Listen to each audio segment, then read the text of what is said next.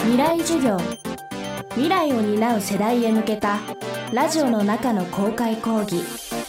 今週の講師は人工知能研究者の大沢雅彦です。今週は人間とロボットの未来についてお話しします。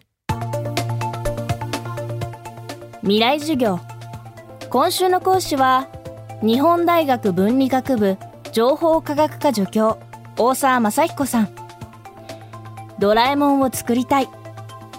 そんな子供の頃の夢に本気で取り組む新進気鋭の人工知能研究者です。著書「ドラえもんを本気で作る」には大沢さんが手掛ける最新のロボット開発の全貌が綴られています。ロボットの体と心ハードとソフト。開発は今どの段階にあるのでしょうか？未来授業2時間目。テーマは HAI ヒューマンエージェントインタラクション。何を自分たちが手掛けて何を自分たちが手掛けずにその技術進展を待つかっていうことにやっぱり注目していて。で今技術進展を待っているのが自然言語の技術とロボットの体の部分。やっぱ言語の部分って大量の言語データを集めてきてなんとか学習するでそれっぽく喋るっていう風になってるんですけど僕たちが描いてるロボットの完成図って心がある程度できてきた後に言語が身についてくるっていうようなイメージをしてるんですね。今の自然言語の技術を無理に使って人間と喋らせるっていうことは今は自分は手がけてはいない。まあ、その研究が進んでいった先と自分たちが進めているアプローチが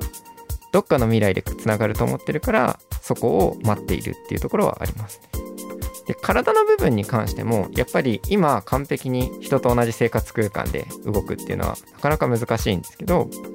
でもやっぱりそっちの技術はそっちの技術でちゃんと開発しているチームが世界中にあるわけなんですね。その体がいつか自分たちの心の部分とくっつく瞬間までは待ってようかなと思っているっていう感じです。ドラえもんは時々のび太くんを慰めたり励ましたりします。つまりドラえもんは優しい心を持つロボット。実はこれがドラえもんの最大の特徴です。大丈夫っていう言葉っていろんな形で声をかけられることできますよね親しい人が大丈夫って声かけてくれることもあるし、親しい人が電話で大丈夫って言ってくれてもいいわけですよね。でも、録音された音声で大丈夫ですかって再生されても、やっぱり心配されたっていう感じにはならない。でもこれって受け手が声をかけた側をどういうふうに思ってるかっていうことが重要なんですよね。心がある心がないの本質って実は心を想定される心を想定されないの違いなんじゃないかなって思うんです。例えば落ち込んで帰ってきた時に犬がのそのそのそって近寄ってきたっていうと大丈夫って言ってくれてるのありがとうとかって思ったりしますよね。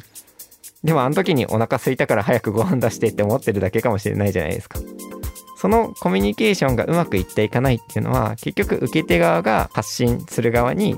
どういうふうに想定してるかっていうことが結構重要になってくるってなるとお互いに心を感じ合えるような関係を作るっていうことを実現するとのび太とドラえもんの優しさとか支え合いとかそういうことがどんどんどんどんリアルに描けていくんじゃないかなってそういうふうに思ってるわけです。相手の心を想定する能力これが優しい心を持つロボットには必要不可欠だと大沢さんは言います。そこで大沢さんが注目しているのが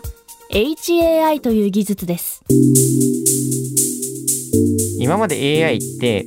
ロボットの中身をいかに賢くするかそういう問いを一生懸命一生懸命解こうとしてたんです。でも人がこう思ったらダメだよね。人がこう思ったらダメだよねって言って結局その正解ってまだ見つけられてなかった。だから僕は AI っていうだけじゃなくて HAI っていう研究領域で研究してるんです。HAI っていうのはヒューマンエージェントインタラクションっていう単語の略で HAI ってその人とエージェントのインタラクションっていうことです。HAI ってどんな領域かっていうと人と AI を一つのシステムとして捉えて人と AI を最適化していこうっていうふうに考えるんです。で例えばこれ豊橋技科大の岡田道夫先生っていう先生が中心にやられている研究なんですが弱いロボットって例えばショッピングモールでゴミをなくしたいっていう課題を持っていたとする。じゃあ AI でなくそうっていうとゴミ拾いロボットを作ってそのゴミを認識してで自動で掴んでゴミ箱に入れるとかそういうロボットを作るっていう発想になっていくと思うんですね。でもそれって結構難しいんですよロボットの技術としてゴミかゴミじゃないかなんてパッと判断つかないしどんな形状のゴミでもつかめるようなロボットハンドを作んなきゃいけないし人とぶつからないように動かなきゃいけないけどそしたら人が興味を持って近寄ってきちゃって当選簿されたりするんですよ。でじゃあ HAI はどうやって解決するかっていうとゴミを拾う能力のないロボットを作る。ゴミを拾う能力がないんだけどゴミ箱型なんですね。ゴミを見つけるとよたよたよたって向かっていって取れないってもぞもぞするでそうすると人がかわいそうになって拾っちゃうんですよ。人だけでも AI ロボットだけでもできなかったことが人とロボット全体を最適化するって考えるとすごく簡単にできちゃうんですよ。でそれがやっぱり HAI の魅力だなと僕は思っていて人はロボットに対してかわいそうって思ったから拾ってくれるんですよね。でつまりロボットの心を人に感じさせることによってそういうことがうまくいくっていうことなんですね。でだから心を想定させるっていう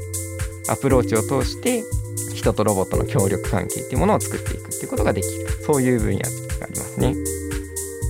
未来授業。今週の講師は